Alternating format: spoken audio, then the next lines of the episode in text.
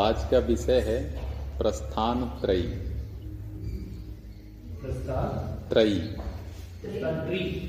प्रस्थान त्रयी। नहीं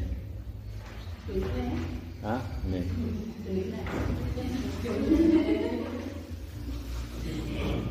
प्रस्थान मतलब होता है जाना आप प्रस्थान करिए। और त्रयी मतलब होता है तीन।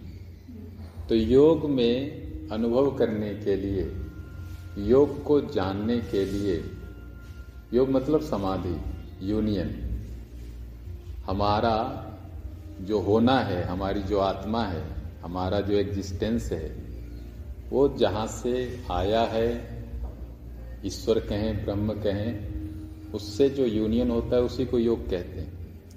तो उसको अनुभव करने के लिए, उसको जानने के लिए हमें ये तीन जो स्तंभ हैं, उनके बारे में हमको जानना होता है। हमारे योगियों का कहना है, गीता ब्रह्म सूत्र और उपनिषद। ये तीन आधार स्तंभ हैं योग को अनुभव करने के लिए। मैं एक जगह योग गया था सीखने तो वहाँ भी ये कहा जा रहा था, जब तक प्रस्थान त्रयी की साधना व्यक्ति ना कर ले, योग को अनुभव नहीं कर सकता, योग को जी नहीं सकता। क्योंकि इनके अंदर ही योग का जितना ज्ञान है, रहस्य है, जो योगियों ने, महात्माओं ने, मुनियों ने कालांतर में समय समय पर अनुभव किया, उसको शब्दों में, सूत्रों में पिरो के रख दिया। तो ये तीन स्तंभ में पहला स्तंभ आता है गीता का। गीता महाभारत एक महाकाव्य है, जिसमें करीब एक लाख श्लोक हैं। उसके भीष्म पर्व में भगवान कृष्ण और अर्जुन का संवाद है, जिसको गीता के नाम से कहा गया इसको योग शास्त्र भी कहते हैं, ब्रह्म विद्या भी कहते हैं, और बहुत नामों से पुकारा जाता है। महाभारत काल में आज से पाँच हज़ार साल पहले, इस पृथ्वी पर कुरुक्षेत्र में जब युद्ध हो रहा था, कौरव और पांडव के बीच तो जो धनुर्धर अर्जुन थे, जब वो युद्ध में गए तो बड़े घबरा गए। बोले, हम युद्ध नहीं करेंगे, क्योंकि जो शत्रु पक्ष में है, सब तो हमारे जान पहचान के लोग हैं। हम इनको कैसे मार सकते हैं? उनके आँखों में आँसू आ गए और वो तीर धनुष सब छोड़ के रथ के पीछे बैठ गए। लेकिन ये न्याय न्याय के लिए युद्ध था तो भगवान कृष्ण को फिर रोल लेना पड़ा और उन्होंने योग के सारे ज्ञान को बताया। कि कर्म तो सबको करना पड़ता है। जब हम मानव जीवन में हैं तो बिना कर्म के कोई रह नहीं सकता। और कर्म यदि अच्छा हो और स्वभाव के अनुसार हो तो हमें कर्म करके ही मोक्ष मिल जाता है और कुछ करने की ज़रूरत नहीं।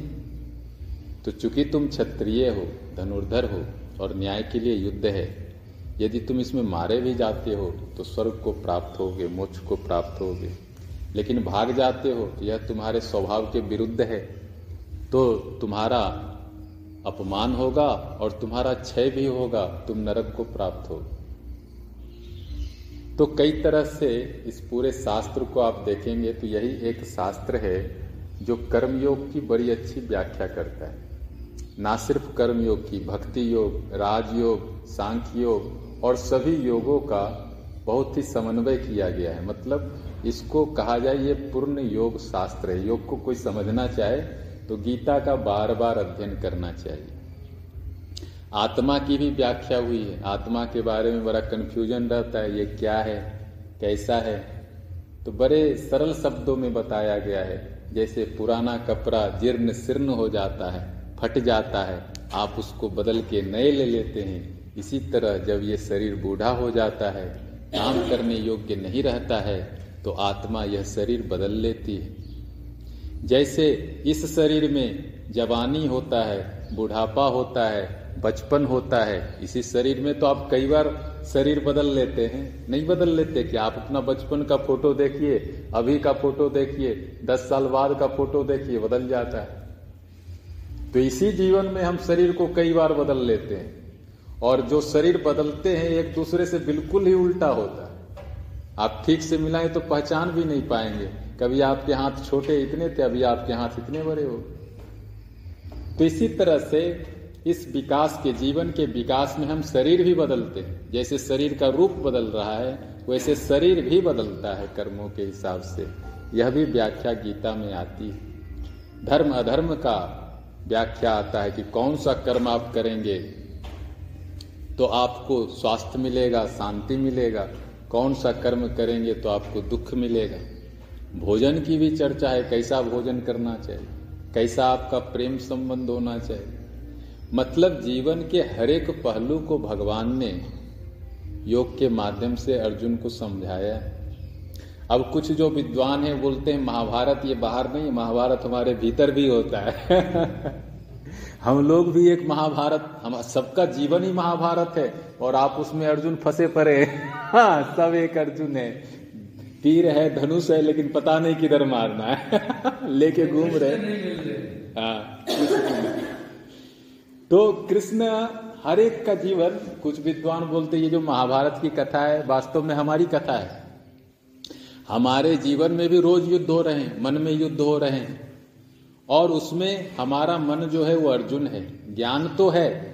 ज्ञान मतलब तीर धनुष तो है, लेकिन चलाने की शक्ति नहीं है।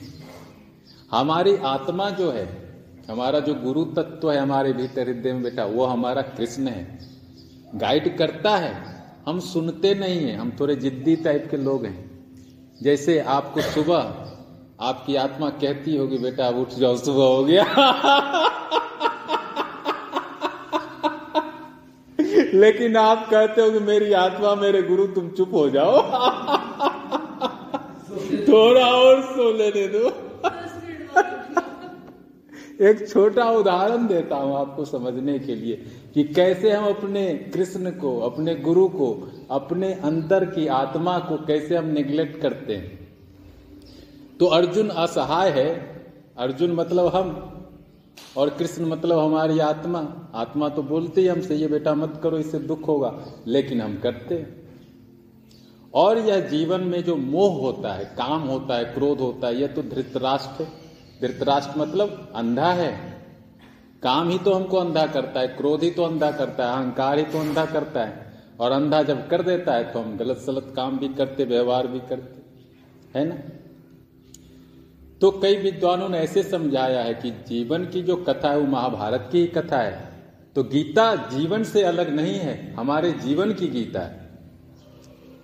और अब तो हमने कहीं पढ़ा कि अब स्कूल कॉलेज में भी गीता की पढ़ाई होने लगी। क्यों? क्योंकि ये आपको जीवन का प्रबंधन सिखाता है। जीवन को व्यवस्थित करना सिखाता है। आपको जीवन में क्या करेंगे तो आनंद होगा, स्वास्थ्य होगा, शांति होगा, संतोष होगा, इसकी भी व्याख्या करता है। तो जीवन से अलग नहीं है गीता। जिनको भी जीवन से प्रेम है, उनको गीता पढ़ना ही चाहिए। ये कोई वैराग्य का शास्त्र नहीं है कि घर छोड़ के भाग लो ये तो घर में रह के ही घर को कैसे व्यवस्थित करना है, उसका शास्त्र है। और सबसे बड़ा घर तो आपका शरीर है। चौबीस घंटे तो इसी में जीते हैं आप। और मन में जीते हैं। मन तो आपका सबसे बड़ा घर है। तो मन कैसे अच्छा हो, शरीर कैसे अच्छा हो, आपका व्यवहार कैसे अच्छा हो, उसका सारा ज्ञान भगवान श्री कृष्ण ने इसमें दिया है। इसीलिए प्रस्थान त्रय में गीता को सबसे आगे रखा गया है कि गीता का अध्ययन योग के अनुभव के लिए बहुत ही आवश्यक है, प्रत्येक व्यक्ति पहा लेकिन जब आप अध्ययन करें तो एक योग्य शिक्षक के अंदर अध्ययन करें। पहली बार में आप समझेंगे नहीं, क्योंकि पहली बार में आपको समझ में ये, भाई आत्मा क्या है, परमात्मा क्या है तो पहली बार में आपको एक शिक्षक के अंदर में पढ़ना चाहिए। एक बार आप थोड़ा समझ गए, फिर उसका बार बार अध्ययन करिए, मनन करिए, ताकि गीता के जो ज्ञान है वो आपके जीवन में उतर जाए। तो यह प्रत्येक व्यक्ति के लिए आवश्यक है। और एक चीज़ और इसमें बताया गया जो बहुत इंपॉर्टेंट है, इसमें बताया गया, स्वधर्मे निधनम श्रेय परधर्मे भयावह। प्रत्येक व्यक्ति का अपना एक निजी धर्म होता है, एक स्वभाव होता है। कोई स्त्री शरीर में है, स्त्री का एक अलग स्वभाव होता है। पुरुष शरीर का एक अलग स्वभाव होता है। बच्चे का एक अलग स्वभाव होता है, युवा का एक अलग स्वभाव होता है। जन्म के हिसाब से, अवस्था के हिसाब से, कई अवस्था से हमारे स्वभाव, हमारे धर्म, हमारे कर्म अलग होते हैं। तो हमको अपने धर्म का, अपने कर्म का पालन करने का भी शिक्षा इसमें दिया गया है। क्यों दिया गया? है क्योंकि कर्म को सही दिशा दे के ही हम अपने जीवन को व्यवस्थित कर सकते हैं, सुंदर कर सकते हैं। और कर्म यदि व्यवस्थित ना हो तो फिर तो जीवन में बड़ा अवसाद होगा, बड़ा परेशानी होगा। आप परेशान ही रहेंगे। पहले आप कुछ भी करें तो यह भी शिक्षा हमको गीता से मिलती है। तो इसीलिए गीता को रखा गया प्रस्थान प्रेम इसमें सात सौ श्लोक हैं और अठारह अध्याय हैं। और भगवान वेद व्यास जी ने इनको लिखा है। और यह इतना लोकप्रिय हो गया पूरी दुनिया में कि करीब साठ भाषाओं में अनुवाद हो गया इस शास्त्र का। और पूरी दुनिया में इसका आज लोग अध्ययन कर रहे हैं। इवन बड़े बड़े विद्वान बड़े बड़े दार्शनिक भी गीता का आज अध्ययन कर रहे हैं। दूसरा है ब्रह्मसूत्र। ब्रह्मसूत्र भी भगवान वेद व्यास जी के द्वारा लिखा गया है।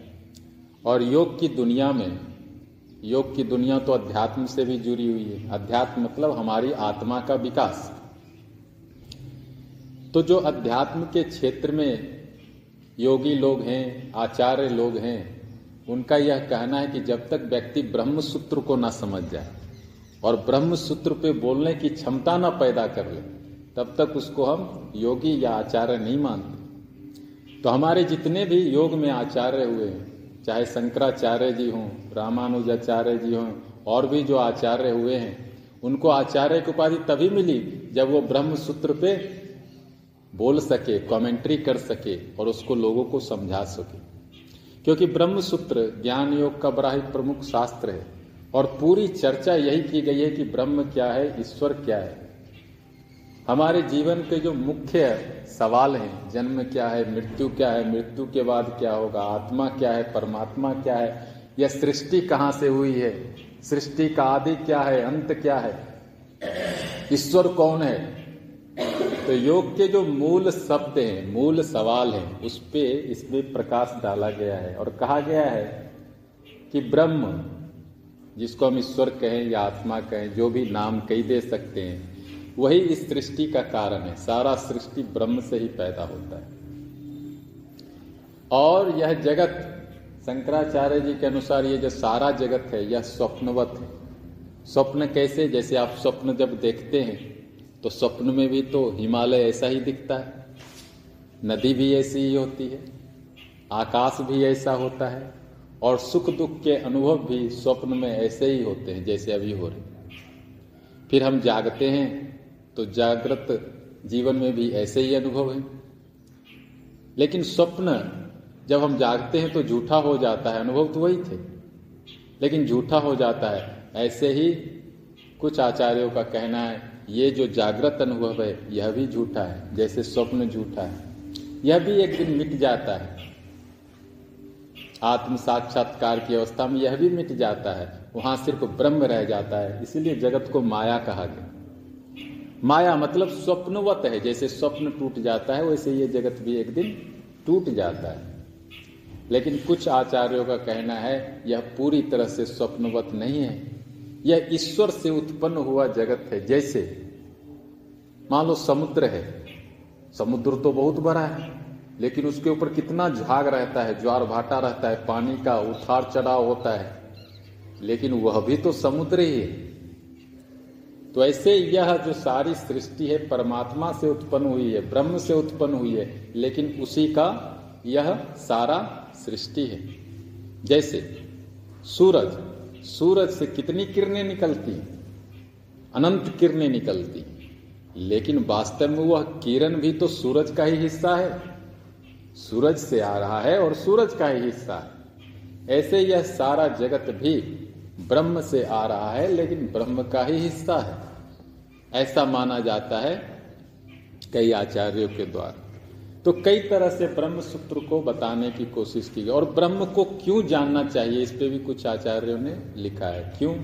क्योंकि उनका मानना है कि यदि हम अच्छे भी कर्म करते हैं तो हम चंद्रलोक जाते हैं। चंद्रलोक का कहने का मतलब आप स्वर्ग जाते हैं, आपका दिव्य शरीर होता है, और आप जितने अच्छे कर्म करते हैं, उतने समय तक आप स्वर्ग के आनंद को लेते हैं।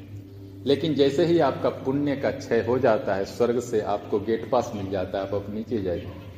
तो फिर आप नीचे मनुष्य शरीर में आ जाते हैं या किसी और शरीर में चले जाते हैं। तो जन्म मरण का चक्कर तो चलता ही रहता है। तो ब्रह्म की साधना इसलिए करना चाहिए, ब्रह्माकार वृत्ति इसलिए साधना चाहिए ताकि मनुष्य इस जन्म मरण के झंझट से निकल जाए। नहीं तो हम कुछ अच्छे करेंगे तो ऊपर चले जाएँगे, कुछ बुरे करेंगे, नीचे चले जाएँगे, ऊपर, नीचे, वो सांप सीढ़ी का खेल आपने देखा? लूडो में। आपने अच्छा नंबर लाया तो निन्यानवे पे पहुँच गए और गलत नंबर लाया तो सांप ने काटा, आप नीचे आ गए। तो जनरली हमारा जीवन कुछ ऐसा ही है, सांप सीढ़ी का खेल है। हम अच्छे बुरे कर्म करते रहते हैं अच्छा करते हैं तो खूब स्वास्थ्य होता है, आनंद होता है, उसका परिणाम होता है। किसी किसी के जीवन में कभी बड़े सुख के झरने चलते रहते हैं, सुख की बहार आती है। वो आपने पुण्य किया तो वो बाहर चल रही है। और फिर आपने कभी कुछ गड़बड़ किया तो वो भी तो परिणाम लेके आ रहा है। तो बसंत खत्म हो जाएगा पतझर शुरू हो जाएगा। तो ये जो बसंत और पतझड़ आते रहते हैं, सांप सीढ़ी का खेल होता है ब्रह्म सूत्र की शिक्षा इसको खत्म ही कर दो। लूडो बंद ही कर दो। मुक्ति हो जाओ। ब्रह्म में ही चले जाओ। हटाओ ये झंझट ऊपर और नीचे का। तो ब्रह्म सूत्र कहता है कि ब्रह्म की ही क्यों ना उपासना करें? ब्रह्म कार वृत्ति आत्मा ही में ही क्यों ना स्थित हो जाए? कर्म, क्योंकि कर्म, इसमें बताया जा रहा कर्म करेंगे ऐसा नहीं, कर्म से वैराग्य लेना है, लेकिन कर्म में दोष होते हैं, गुण होते हैं, दोष होते हैं, गुण होते हैं, दोष होते हैं तो आवागमन चलता ही रहता है। ऐसा नहीं कि कर्म को छोड़ देना है। बस ये समझने की बात है कि हमें ब्रह्म का स्मरण करना है, ब्रह्म के बारे में, और ये सोचने से नहीं होगा, और साधना से भी नहीं होगा। यह ब्रह्म सूत्र का बार बार अध्ययन करने से ब्रह्म के गुणों को स्वयं में समझना होगा। एक बार आप ब्रह्म के गुणों को बार बार समझते हैं, मनन करते हैं तो उसको जानना, अनुभव करना सरल हो जाता है आपके लिए। तो ब्रह्म सूत्र का इसलिए प्रस्थान त्रय में रखा गया है और ब्रह्म सूत्र में यह भी कहा गया, ईश्वर जो है वह ईश्वर को निराकार मानते हैं। आकाश, सूरज ऐसे ऐसे को कहा गया कि भगवान है, क्योंकि सूरज तो प्रत्यक्ष भगवान है। सूरज ना होगे तीन दिन तो हमारी क्या दशा होगी आप सोच लो। तो प्रत्यक्ष भगवान है, क्योंकि सूरज की उपस्थिति में ही पेड़ पौधे भी अपना भोजन बना रहे पशु पक्षी भी खेल रहे, और हम भी यहाँ अध्ययन कर रहे तो सूरज, आकाश जिसको हम देख सकते हैं, समझ सकते हैं, प्रत्यक्ष ब्रह्म माना गया कि ब्रह्म का ये साकार रूप है। ब्रह्म तो निराकार है, लेकिन इसका ये साकार रूप है, इसको देख के हम समझ सकते हैं कि हाँ सृष्टि में कुछ है जो हमारे लिए है। वायु है, जल है। अब ये तो साकार ब्रह्म है, क्योंकि वायु ना हो, जल ना हो, अन्न ना हो तो हम कहाँ ज़िंदा रहने वाले तो इसीलिए इनको माना गया कि ये ब्रह्म के ही रूप हैं। इनके बारे में अधिक से अधिक हम यदि समझ पैदा कर सकें तो हम उस ब्रह्म से जुड़ सकते हैं। मतलब प्रकृति से जुड़ने का भी संदेश है इसमें। तो इसका अध्ययन करना चाहिए। फिर तीसरा स्तंभ जो है, उसको कहा गया उपनिषद। तो योग की दुनिया में योग को अनुभव करने के लिए फिर उपनिषद का है। तो उपनिषद तो करीब दस हैं, जो काफ़ी महत्वपूर्ण है। कोई भी व्यक्ति योग को जानना चाहता है तो उन दस उपनिषदों का अध्ययन किसी आचार्य के साथ करना चाहिए, समझना चाहिए कि उपनिषद के क्या संदेश हैं। उपनिषदों का संदेश ऋषियों के द्वारा आया गया। ऋषि का मतलब होता है जिन्होंने साक्षात्कार किया हो, जिन्होंने अनुभव किया हो योग का, समाधि का, ध्यान का। तो अनुभव जब होता है तो अनुभव को आप व्यक्त भी करना चाहते हैं। आपने गुड़ खाया तो आप गुड़ के बारे में कुछ बोल सकते हैं। अब गुड़ नहीं खाया हो तो उतना कॉन्फिडेंस से नहीं बोल सकते हैं। दो व्यक्ति हो, एक व्यक्ति गुड़ खाया हो और एक नहीं खाया हो। तो जिसने खाया है, वो कम भी बोलेगा तो उसमें बात में थोड़ा दम होगा, क्योंकि उसको अनुभव है।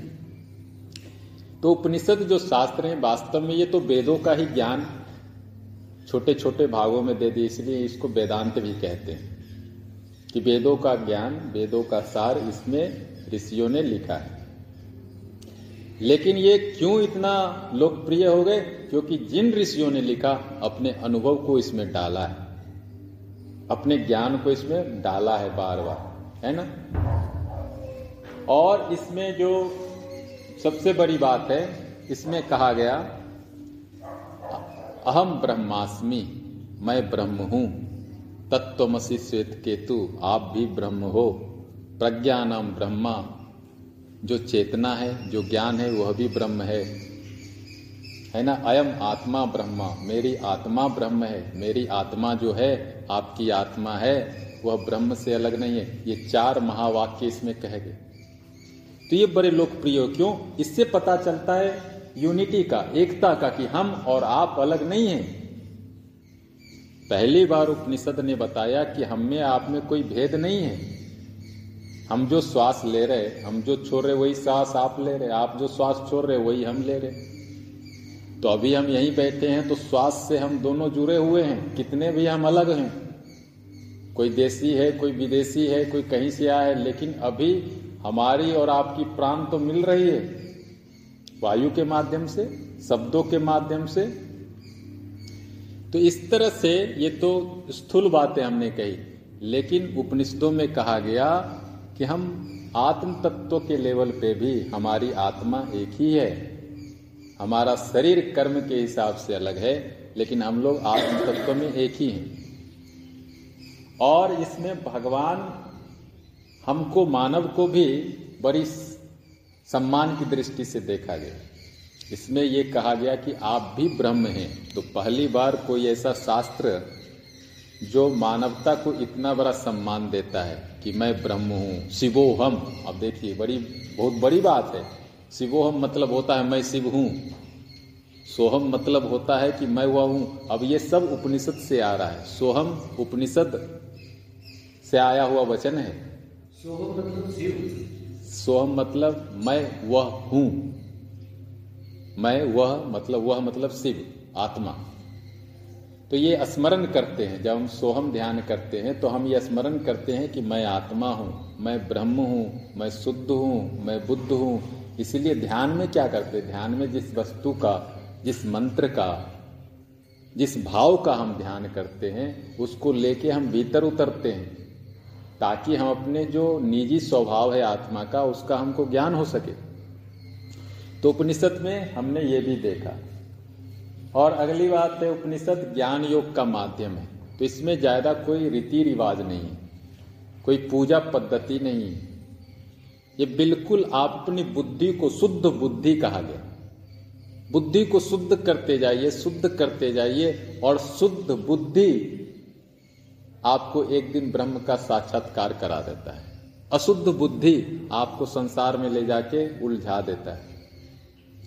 तो ज्ञान का अभ्यास क्यों करना चाहिए? बोलते नॉलेज इज़ फ्रेंड भाई नॉलेज क्यों फ्रेंड है? नॉलेज आपका दोस्त इसलिए है कि नॉलेज जो है, ज्ञान जो है, आपकी बुद्धि को शुद्ध करता है। और जब तक बुद्धि शुद्ध ना हो बुद्धि को या तो काम पकड़ लेगा, या तो क्रोध पकड़ लेगा, या तो अहंकार पकड़ लेगा और आपको रोज डुबकी लगाएगा दुख में। और आप दुखी रहेंगे, परेशान रहेंगे। तो यहाँ कोई पूजा पाठ तो नहीं है उपनिषद में। ये तो ज्ञान योग का साधना है, लेकिन इसमें बुद्धि को शुद्ध करने पे बड़ा ज़ोर दिया गया है। ज्ञान योग में जैसे मैंने बताया, श्रवण, मनन, निधि, ध्यासन। तो वह साधना से आप बुद्धि को शुद्ध करके ब्रह्म को प्राप्त करते हैं।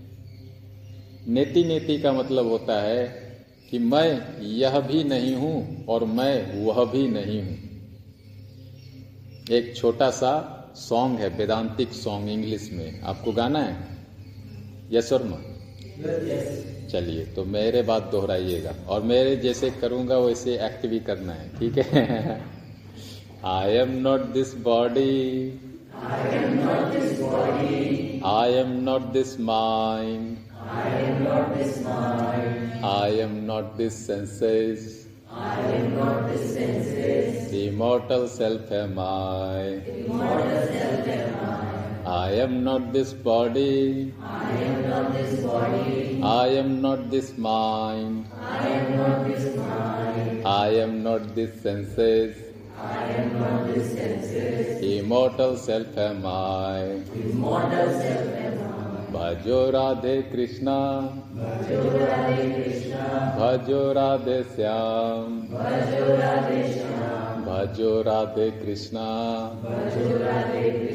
भजो राधे श्याम सोहम सोहम सोहम शिवोहम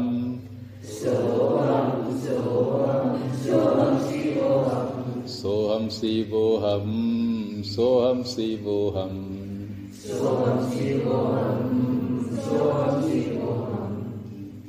तो ये संदेश हमको मिलता है।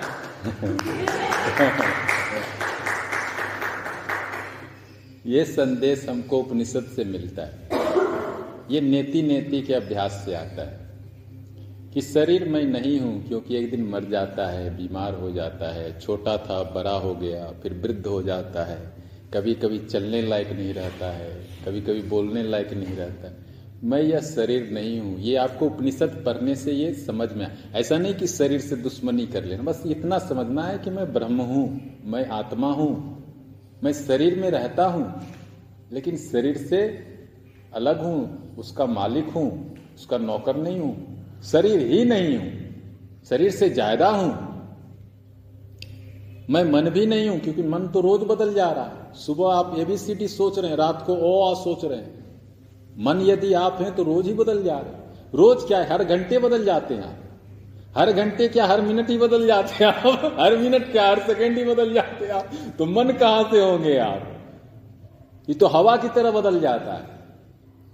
तो मन तो एक यंत्र है। भगवान ने दिया है ताकि सोचो और जियो।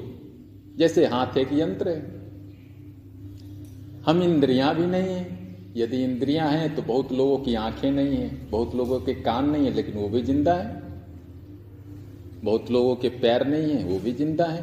तो हम ये इंद्रियाँ भी नहीं है। यदि इंद्रियाँ रहते तो बहुत लोगों की बहुत सारी इंद्रियाँ नहीं काम कर रही। लेकिन वो जीवन जी रहे अच्छे से। हम इंद्रियाँ भी नहीं है I am not this senses तो हम क्या हैं? उपनिषद करते हैं। हम अमर आत्मा हैं। अमर आत्मा का मतलब होता है, हम उसी शिव तत्व के, ब्रह्म तत्व के अंश हैं, जो सदा से है। उसका ना कोई बिगिनिंग है, ना कोई इंड है। ना आदि है, ना आरंभ है, ना अंत है। जब से सृष्टि है, मैं था, जब तक सृष्टि रहेगा, मैं रहूँगा। अब ये बात आपको उपनिषद से समझ में आएगी। एक बार में नहीं आएगी समझ में, एक बार में तो डाउट होगा। लेकिन ये सारे डाउट आपके क्लियर हो जाते हैं उपनिषद की साधना से। जब बार बार अध्ययन करेंगे और उपनिषद दर्शन शास्त्र का सबसे बड़ा शास्त्र है, वो आपको बड़ी अच्छे से समझा देंगे। एक एक चीज़ कि क्यों हम आत्मा हैं, कैसे हम आत्मा हैं, कैसे हम शरीर से परे हैं और कैसे हम मोक्ष को प्राप्त हो सकते हैं, ये नेति नेति के माध्यम से आपको बताते हैं। फिर इसमें एक उपनिषद में आता है, अन्नम ब्रह्मा। यहाँ भी जो ईश्वर का तत्व है बताया गया, एक जगह बताया कि आप जो भोजन करते वही ब्रह्म है। है ना? बड़ी अच्छी बात है, अन्नम ब्रह्मा। क्यों? क्योंकि जैसा कोई बता रहा था कल क्लास में, जैसा अन्न, वैसा तन, वैसा मन, वो सही बात है। यहीं से आया है, अन्नम ब्रह्मम। आप जैसा भोजन करते हैं सिर्फ़ जैसा नहीं, जिस तरह से भोजन करते हैं, यदि भोजन आप क्रोध में करते हैं तो उस दिन आप क्रोध में ही रहें। इसीलिए जब भी भोजन करना चाहिए ध्यान पूर्वक प्रेम पूर्वक प्रार्थना पूर्वक करना चाहिए। हम एक आश्रम में गए घूमने तो वहाँ तो मौन में ही भोजन करना है, बोल ही नहीं सकते। अच्छा मौन तो मौन, आपको भोजन से पहले प्रार्थना करना है, कहीं मंत्र करना है, कहीं ध्यान करना है, आखिर ऐसा क्यों? ऐसा इसलिए कि अन्नम Brahma food is God what is definition of God God means who is giving you health happiness life energy यही तो गॉड की परिभाषा है जो आपको जीवन दे रहा है। तो क्या अन्न आपको जीवन नहीं दे रहा? अन्न भी तो जीवन दे रहा, पानी भी तो दे रहा, जीवन आपको नहीं दे रहा। लेकिन हम पानी कैसे पीते हैं? पानी का भी सम्मान नहीं, भोजन कैसे करते हैं? डाल दिया। चबाए भी नहीं। अब पेट में दांत नहीं है। दांत यहाँ था। अब हमको बोलेंगे, स्वामी जी, हम मोटे हो गए। अरे तो चबाना चाहिए ना। भोजन भी ठीक से नहीं करोगे तो मोटा हो जाओगे, नहीं तो पतला हो जाओगे। और नहीं तो भोजन नहीं पचेगा। गैस होगा, ये होगा, वो होगा। भाई अन्नम ब्रह्मा, इसलिए कहा ऋषियों ने कि भोजन भी ईश्वर है, क्योंकि यह आपको शक्ति देता है, ऊर्जा देता है, प्राण देता है। तो कैसे करना चाहिए? प्रार्थना पूर्वक रिस्पेक्ट पूर्वक, आदर पूर्वक, कम से कम भोजन तो लेना चाहिए आदर्श पूर्वक। है ना? कोई आपको मिठाई देता है तो आप तो बड़े आदर से मिठाई लेते हैं। अरे वाह वाह वाह वाह। मिठाई? मुझे बड़ा प्रिय है, दे दो। लेकिन क्या हम आदर से भोजन भी कर सकते हैं? यदि कर सकते हैं तो आप उपनिषद समझ गए। यदि नहीं कर सकते तो उपनिषद पढ़ना चाहिए। तो ये तीन स्तंभ हैं जिससे कि हम योग को जी सकते हैं। बार बार साधना करना होगा, सुनना होगा, समझना होगा तो एक दिन आपको अनुभव हो जाएगा कि हाँ मैं ब्रह्म हूँ। ऐसा आपको साक्षात्कार होता है, लेकिन बार बार उपनिषद ब्रह्म सूत्र और गीता की साधना करनी होगी। साधना का मतलब पढ़ना, सुनना, समझना और उस पर चिंतन करना, मनन करना, ताकि आप उस विचार को गहरे से गहरे ले जा सकें अपने जीवन में। फिर दूसरा अध्याय आपका पुरुषार्थ। पुरुष और अर्थ दो शब्द हैं इसमें। अर्थ का मतलब उद्देश्य, लक्ष्य। पुरुष का मतलब आपकी आत्मा। यहाँ पुरुष का मतलब ये मेल फीमेल नहीं है। क्योंकि आत्मा तो स्त्री में भी सेम है। आत्मा स्त्री पुरुष नहीं होता है। स्त्री पुरुष तो शरीर होता है। जैसे खून सेम ही है। वायु सेम ही है। जो स्त्री सांस ले रहे वही पुरुष भी ले रहा है। है कि नहीं? तो उसमें भेद नहीं है। तो पुरुष का मतलब यहाँ कोई लिंग से नहीं है, पुरुष का मतलब है आत्मा से। तो इस आत्मा का क्या उद्देश्य है? इस जीवन का क्या उद्देश्य है? एक बड़े योगी हुए, उनकी किताब में पढ़ रहा था, इस्कॉन के फाउंडर, प्रभुपाद, उनकी गीता। उन्होंने कहा, जो मानव जीवन जो दुखी है, दुख का एक कारण, वह कारण यह है कि मानव को अपने जीवन का उद्देश्य ही नहीं पता है। बस जी रहा है। सांस ले रहा है, सांस छोड़ रहा है, उसको पता ही नहीं क्या करना है, क्यों करना है। दुख का एक कारण उद्देश्य पता नहीं और यदि वह उद्देश्य पता हो जाए तो दुख मिट जाता है, और वह उद्देश्य कृष्ण है। कृष्ण का मतलब होता है आनंद, शांति, प्रेम, स्वास्थ्य, संपन्नता, सदगुण।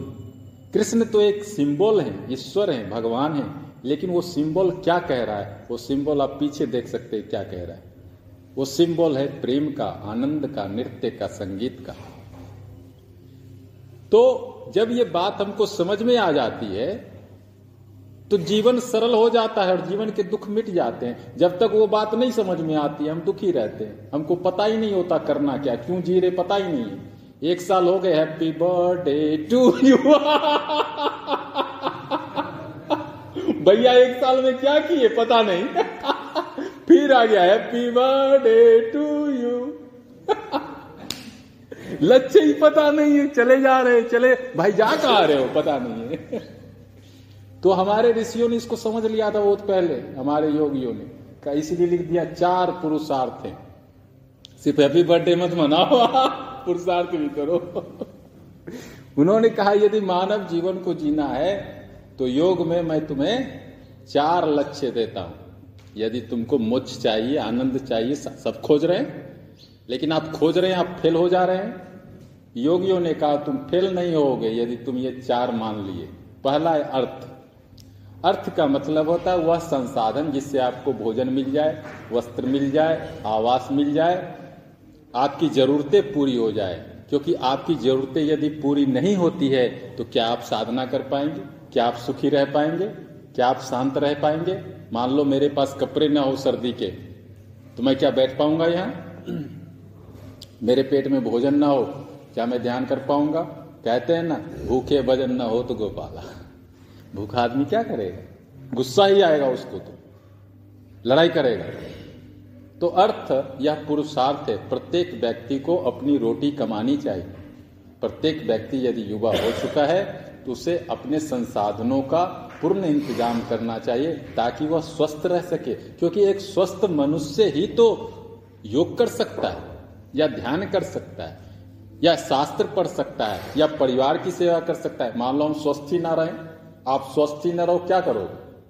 दुखी रहोगे स्वयं भी, और दूसरे को भी दुखी कर दोगे कि मैं तो बड़ा दुखी हूँ, तुम भी दुखी हो जाओ। मैं तो सुबह से दुखी हूँ, तुम हंस क्यों रहे हो, तुम भी दुखी हो जाओ। तो अर्थ अर्थ का मतलब प्रयास करो कि तुम्हारे पास कोई कमी ना हो। इतना कर्म ज़रूर करो कि तुम्हारे पास कोई चीज़ जो ज़रूरत की है, उसका अभाव ना हो। यह पुरुषार्थ है, सबको करना चाहिए। दूसरा काम काम मतलब होता है हमारी जो इच्छाएँ होती है। दो तीन तरह की इच्छा सबको होती है कि एक पति हो, एक पत्नी हो, एक बच्चा हो, थोड़ा लोग मुझे जाने, ये ये स्वाभाविक है। ये नेचुरल है, क्योंकि प्रकृति ने ही, परमात्मा ने ही हमें वो दिया है, वो शक्ति कि हम सृजन कर सके। हम पिता बन सके, हम माता बन सके, थोड़ा प्रेम को शेयर कर सके, ये सबका अधिकार भी है, और यह परमात्मा ने सबको शक्ति दी है। इसको कहा गया काम। तो इसको भी पूरा करना चाहिए, नहीं करने से इसके साइड इफेक्ट्स भी हो सकते। है ना? तो इसीलिए कहा गया विवाह संस्कार। शास्त्रों में बोल दिया यह संस्कार है, सबको करना चाहिए एक अवस्था। इसीलिए एक आश्रम भी बना दिया गया। गृहस्थ आश्रम। गृहस्थ आश्रम मतलब कि यहाँ भी पुरुषार्थ करना है, लेकिन यहाँ जो पुरुषार्थ है वो सेवा का है। पति पत्नी की सेवा करे, पत्नी पति की करे, बच्चे पिता की करे, पिता बच्चे की करे। एक सामंजस्य हो, एक दूसरे का सेवा करे और एक दूसरे का जो इमोशनल नीड्स है, उसको फुलफिल करें। क्योंकि उससे भी स्वास्थ्य आता है, उससे भी आनंद आता है। आप कितने भी परेशान हो, आपका बच्चा आके आपके पास खेले, आप हंसने लगते हैं। हंसने लगते कि नहीं? आप कितने भी परेशान हो, आपकी माता जी आ जाए, पिताजी आ जाए, कुछ थोड़ा अच्छा बात बोलते आप खुश हो जाते हो। आप कितने भी परेशान हो, आपकी पत्नी आ जाए, आपका पति आ जाए, थोड़ा आपको सहानुभूति के दो शब्द, स्नेहपूर्वक दो शब्द बोले, आपका दिमाग ठीक हो जाता है। तो काम भी हमारी ज़रूरत है। यह हमारे जीवन का एक हिस्सा है और इसको भी पूरा करना चाहिए, इसमें कुछ गलत नहीं है। हाँ इसके कुछ अनुशासन है। वो तो अनुशासन भोजन का भी है, वो अनुशासन तो पानी का भी है, पानी भी बहुत पी लोगे तो उल्टी हो जाएगी। वो तो कॉमन सेंस की बात है कि हमें अपनी काम की भी जो इच्छा है, उसको पूर्ण जो करना है, धर्म की दृष्टि से करना है, अधर्म की दृष्टि से नहीं करना है। तीसरा पुरुषार्थ है धर्म। धर्म मतलब होता है हमारा जो कर्म है, जो सही कर्म है। आप शिक्षक हैं, पढ़ाइए। आप एक माता हैं, बच्चों का सही देखरेख करिए। आप एक मित्र हैं किसी के, मित्र का धर्म निभाइए। आपका धर्म व्यक्तिगत भी होता है मतलब आपका शरीर बीमार है तो आप अपना धर्म नहीं निभा रहे हैं। आपके परिवार में दुख है, आप अपना धर्म नहीं निभा रहे हैं। आपके समाज में कला है, अपना धर्म नहीं। तो हमारे कुछ धर्म बंधे होते हैं चारों तरफ़ से, और हम उसको यदि नेग्लेक्ट करते हैं, इनकार करते हैं या उपेक्षा करते हैं तो हम कैसे योगी हो सकते हैं? जैसे अर्जुन बोल रहा है, हम नहीं लड़ेंगे। वो अपने धर्म से उपेक्षा कर रहा है। कृष्ण बोल रहे, लड़ो। ये तुम्हारा धर्म है, नहीं लड़ोगे, न्याय कैसे होगा? अधर्म का विजय हो जाएगा, अधर्म शासन करेगा, कभी कोई मुक्त नहीं हो पाएगा। है ना? तो ऐसे ही हर एक व्यक्ति को अपना धर्म पहचानना चाहिए कि as a father as a mother as a sister जो भी हमारा रोल है परिवार में, समाज में, वह क्या है, स्वयं को पहले पहचानना चाहिए। स्वयं को पहचानेंगे नहीं तो धर्म क्या निभाएँगे? Know your self first who are you हमारी क्या अवस्था है? परिवार में, समाज में, सब जगह। उसको जान के, उसके अनुरूप जब कर्म करते हैं, वही धर्म है। उसके विपरीत करते हैं, अधर्म है। मान लो, हम अपने माँ बाप को एक दिन भी न फ़ोन करें तो ये तो परवर्टेड कर्म हो गया। यदि वृद्धावस्था में कोई माँ बाप है, उसको हम फ़ोन ही ना करें तो ये तो विपरीत हो गया नहीं। तो इसी तरह से हमको देखना है कि जो भी हमारे कर्म में आता है उसको ठीक से निभाएँ तो उससे भी हमको क्या होता है? जीवन का उद्देश्य हासिल होता है, पुरुषार्थ पूर्ण होता है। लास्ट है मोक्ष। बिना मोक्ष के जीवन में शांति नहीं हो सकती, क्योंकि मृत्यु तो देखो, आना ही है। आज नहीं तो कल। एक चीज़ देखो, जीवन में बहुत ही इंपॉर्टेंट है, वह है मृत्यु। हम जाने, ना जाने, हम माने, ना माने, ये आती रहती है। आस पड़ोस में इधर उधर आप सुनते रहो। कोरोना में कितने लोग हरिओम तत्सत हो गए। पता भी नहीं चला ऐसे ऐसे हमने किस्से सुने। मैं तो घबरा गया। घबरा गया कोरोना में सुन के, एक केस तो। एक ही घर में तीन लोग स्वर्ग सिधार गए। मुझे इतनी पीड़ा हुई। I was really shock to listen this news in one family three people at random gone due to corona मुझे बड़ा खराब लगा ये सुन। और उस दिन इतना खराब लगा क्योंकि हम उस परिवार को जानते थे कॉलेज टाइम में, हम उनके यहाँ जाते थे। खराब भी लगा और मैंने सोचा, ये जीवन का बड़ा कितना कटु सत्य है कि एक दिन सबको मरना भी पड़ता है। मैं उसके साथ खेला था कॉलेज में, बाइक से घूमता था तो बड़ा खराब लगा ऐसा जान के, अरे वो चला गया। बिना बताए चला गया। बोला भी नहीं कि जाना है। खैर, लेकिन देखो, इतना जानने वाले भी नहीं जान पाते कि कल मुझे जाना है, चला गया। तो मोक्ष का मतलब होता है हमें ये जानना चाहिए कि इस जीवन के बाद भी एक जीवन है, उसकी तैयारी करना चाहिए। तो उसके लिए क्या करना चाहिए? जप करना चाहिए, दान करना चाहिए, पूजा करना चाहिए, अच्छे कर्म करने चाहिए अच्छा बोलना चाहिए।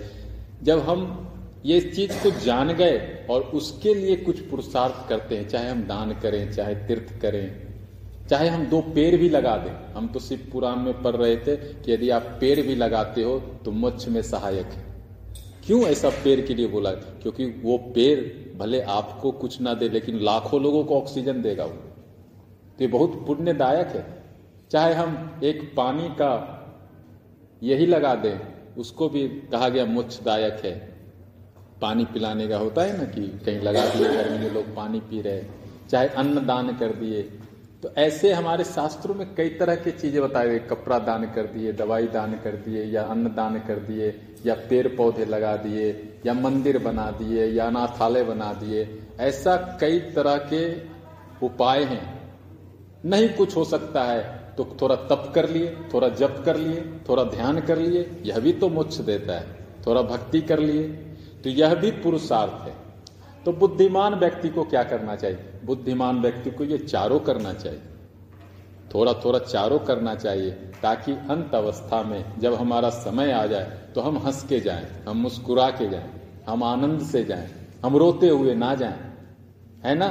ये संभव है, यदि हम ये पुरुषार्थ को समझें और इसकी साधना करें।